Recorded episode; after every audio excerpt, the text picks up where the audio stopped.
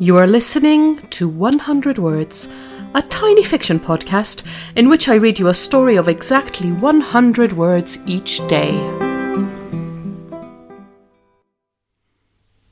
Episode 12 World Foods. She lost him in baking ingredients and found him again in world foods.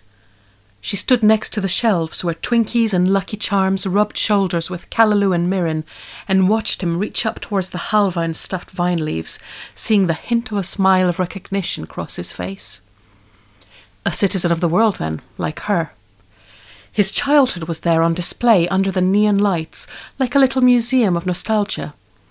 Exhibit 427, Grandma's Kitchen. Exhibit 542, Snack Time at School and next to it, her own gallery of flavours and smells and memories.